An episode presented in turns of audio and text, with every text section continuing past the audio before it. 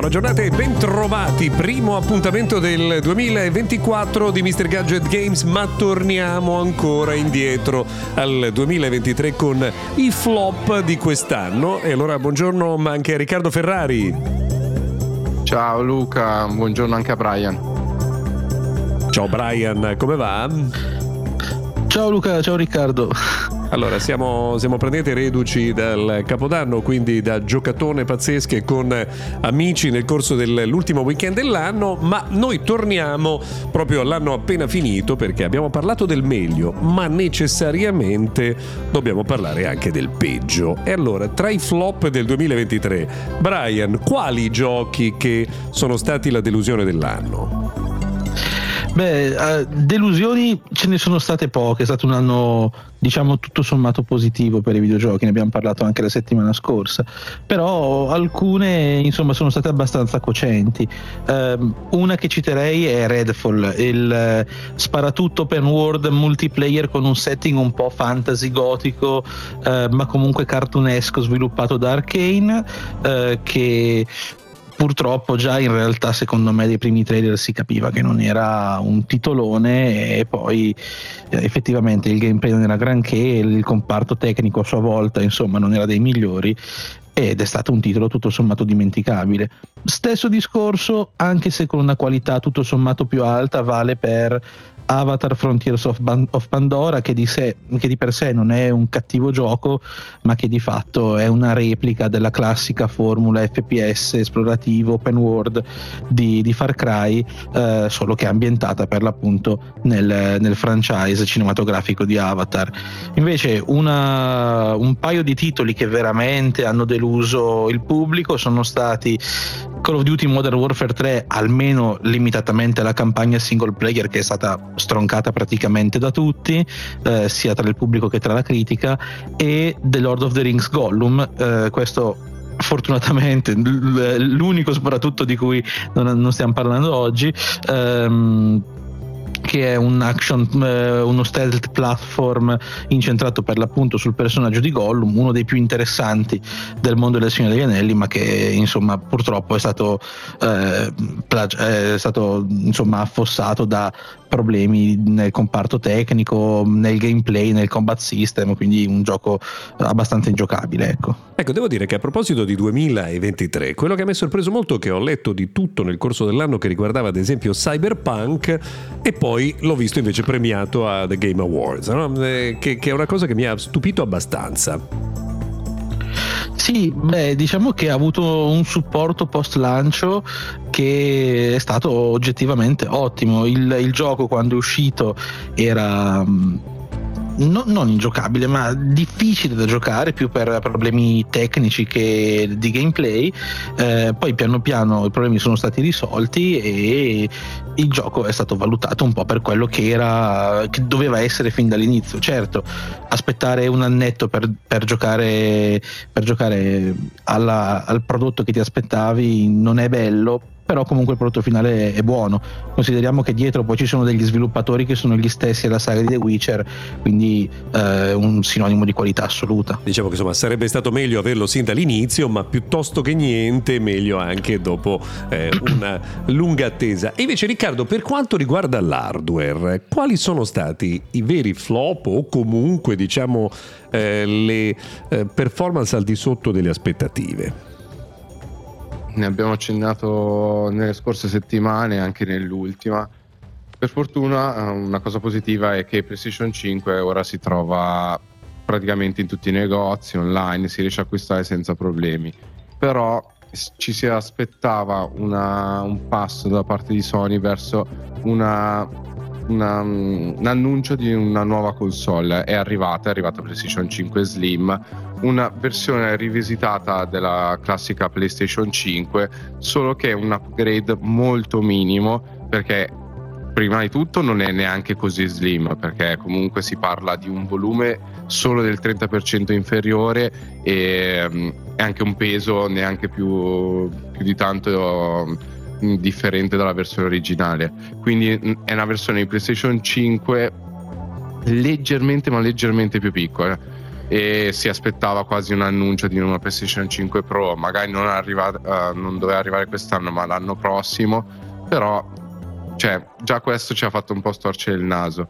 Però la cosa che mi ha dato davvero fastidio delle, delle strategie di Sony è l'arrivo di PlayStation Portal. Tutti praticamente hanno amato la PSP, la PlayStation Portable da vera e propria, una console fatta uh, per giocare in, porta- in, portabilità in giro ai giochi di Sony, a esclusive Sony. Invece PlayStation Portal è solo uno, un accessorio molto costoso di eh, di PlayStation 5. È praticamente un, palmare, ne abbiamo parlato nelle scorse settimane, uh, con cui giochi in streaming ai giochi che hai sulla tua PlayStation 5 e per un prezzo di vendita molto alto, 220 euro, e per un servizio che alla fine puoi fare con il telefono, davvero non concepisco questa, questa strategia. Soprattutto l'hardware um, del PlayStation Portal, anche lì non è il top.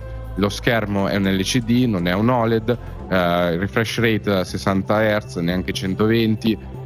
Sì, ci sono i trigger adattivi del controllo del DualSense, il, feed, il feedback aptico, sì, però 220 euro per una, mm, un accessorio che può essere rifatto a zero con un cellulare e un controller mi sembra davvero troppo troppo esagerato. Ecco, riguardo alla PlayStation, eh, però insomma l'annuncio della novità pare insomma dietro l'angolo, no? La PlayStation Pro potrebbe essere la prossima novità del mercato. Sì, uh, probabilmente non la vedremo direttamente già l'anno prossimo in console, però un annuncio si avvicina. Per me si avvicinerà con l'annuncio di una Switch 2 come tempistica e si parla di un chip nuovo, diversi teraflop eh, di potenza in più e permetterà di usare soprattutto il ray tracing in maniera importante, dato che comunque uh, le console in, in, di nuova generazione, comunque attuale generazione, PlayStation 5, Xbox Series X ed S, danno supporto a quella tipo di tecnologia, ma una volta quasi tutti i, i, titoli che hanno quella tecnologia, dopo per utilizzarla devi eh, affrontare dei compromessi importanti. Quindi questa mh, nuova, tra virgolette, comunque questa mh, next gen, comunque a metà, ehm, dovrebbe uh, portare questo tipo di tecnologia e far sì che i giochi non subiscano tanto di questi effetti grafici importanti a differenza di un computer uh, di, alta, di alta fascia. Ecco, invece chiedo a questo punto Riccardo, per, scusami, a Brian, per questo 2023, insomma, c'è stato un passaggio importante, un addio ad un evento che sembrava irrinunciabile. Sì, e non possiamo non annoverarlo tra le delusioni dell'anno. Le tre è essenzialmente morto perché la, l'ESA, l'agenzia che si occupa della sua organizzazione, ha detto che l'edizione del 2023 non si terrà, eh, che non si terrà neanche quella del 2024, quindi di fatto la, la conferenza ormai, eh, la, la, la, trentennale vita di questa conferenza qui è, è finita. Um, un vero peccato anche perché ciò che andrà a sostituirla, quindi eh, la Summer Game Fest del giornalista Jeff Keighley eh, insieme forse, questo non si sa ancora, magari un, uh, un maggiore vigore in termini di novità uh, annunciate alla Gamescom di Colonia, al Tokyo Game Show uh, per quanto riguarda il mercato giapponese, in realtà non sono proprio all'altezza delle tre stessa o almeno di come era le tre prima della pandemia perché in realtà le tre nel 2022 non c'è stata le tre non c'è stata nel 2020 nel 2021 è stata solo online eh, quindi un po' con il format che ora ha la Summer Game Fest che tra l'altro nata a sua volta nel 2020 proprio perché le tre non c'era e ecco cosa viene a mancare non è tanto la conferenza in sé che o meglio la conferenza, la kermesse in sé con le conferenze poi di Nintendo, di Sony, di Microsoft, di Ubisoft, di Activision quando ancora era indipendente tra virgolette, ma eh, a, a, mancare è la possibilità per la stampa di andare in un solo posto, provare tanti giochi e dare un feedback eh, imparziale su questi ultimi al pubblico. Eh, questo cosa significa? Significa che nella cornice della Summer Game Fest che è organizzata spesso insieme ai brand, c'è questa tendenza a mostrare il trailer, magari neanche un trailer di gameplay, ma un trailer eh, cinematografico per intenderci, e lasciare un po' lì la questione del, del gioco in sé. Um, ne va un po' della trasparenza del settore eh, e questo è un problema, è il problema più principale. Eh, per quanto riguarda i fan c'è, c'è, anche una questione emotiva, nostalgica. Eh, chi, chi, segue il mondo dei videogiochi si ricorda le notti insonni perché Sony faceva il suo keynote alle 3 di notte e quindi bisognava stare svegli a vederlo, ma poi il pomeriggio dopo c'era quello di Microsoft alle 5 del pomeriggio e, e questa è una cosa che, che verrà a mancare. Una settimana che era la settimana dei videogiochi che adesso non c'è. Beh, potrebbe essere magari un'occasione per eh, crescere di importanza per Colonia, no? per eh, il Gamescom, sì, per Gamescom. Che, che insomma, si teneva più o meno in un periodo vicino, insomma, Gamescom eh, verso la fine di agosto, invece i 3 a giugno. Mentre Riccardo, per chiudere questi eh, flop del 2023, c'è un caso incredibile che è quello di The Day Before. Esatto, penso che sia uno dei giochi più emblematici e di cui si potrebbe scrivere un libro della storia dei videogiochi. È stato un caso globale, è stato una di quelle cose che un po' ci si aspettava, però non in questi termini. Allora, per chi non conosce, uh, conoscesse il titolo, è stato il titolo con, uh, inserito nel, um, come preferiti di Steam, è stato il titolo con più preferiti uh, su Steam è stato uno dei titoli più attesi dell'anno perché i primi trailer mostrati, mai nel lontano 2022, hanno fatto gridare il miracolo. Dal nulla è uscito questo trailer su IGN, sul canale YouTube di IGN, una delle testate globali più famose del settore e si è visto un livello tecnico fuori di testa che ricordava sì altri tipi di titoli un po' come The Division di, uh, di Ubisoft uh, però un livello tecnico sbalorditivo e subito dopo, circa neanche un mesetto dopo, è uscito un altro trailer di, di gameplay dove si vedeva il tipo di gioco che sarebbe stato e anche lì si è confermato quel, quella grafica, quell'aspetto tecnico, quella cura nei dettagli che ho detto cavolo che cavolo di gioco è questo? Così dal nulla eh, sembrava potesse essere un, un gioco fuori di testa poi silenzio stampa, mh, mm, vari problemi di comunicazione, uh, si vengono a sapere cose dello studio, fa- uh, fantast- fan- fantastico dovrebbe chiamarsi, sì, uh, che, in, che, è, che, è, russo, magagne nel, nella comunicazione, comunque calma piatta per circa un paio d'anni.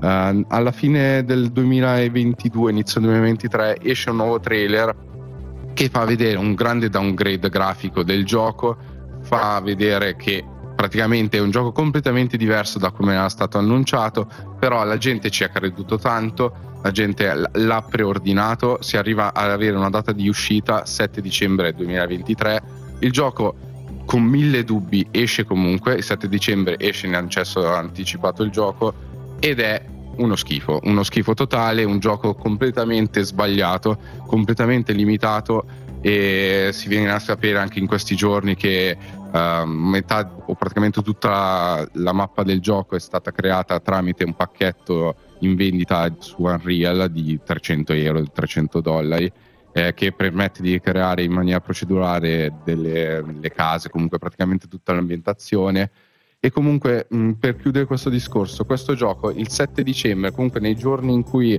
è stato in vendita, ha venduto di più di 200.000 eh, copie e ha fruttato agli sviluppatori 8 milioni di dollari.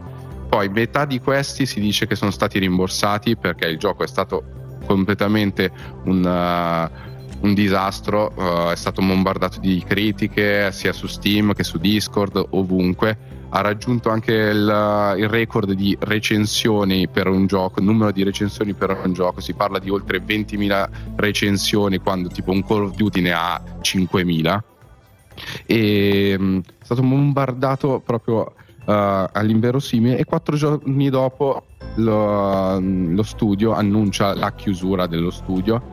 Quindi uh, mh, basta interrotto lo sviluppo sul titolo perché si parlava comunque di un accesso anticipato e pochi giorni fa è stato annunciato anche che tra un mese i server chiuderanno definitivamente i battenti sul gioco. e roba delle ultime ore invece due poveri modder stanno cercando di salvare il titolo permettendo di avere una modalità offline perché il gioco era perennemente online era un titolo competitivo comunque è stato uno dei casi più emblematici del, del settore e forse un di disastri e truffe che si siano mai create all'interno del mondo del gaming. Beh, c'è da dire che insomma, se anche di 8 milioni se ne sono, se ne sono restituiti 4, eh, c'è, c'è, un 4 milioni d'avanzo che tutto sommato è una marginalità non male no? per una situazione di questo genere. Questo ci dice che bisogna affidarsi soprattutto a mh, case che si conoscano, a realtà ben consolidate e non è un caso che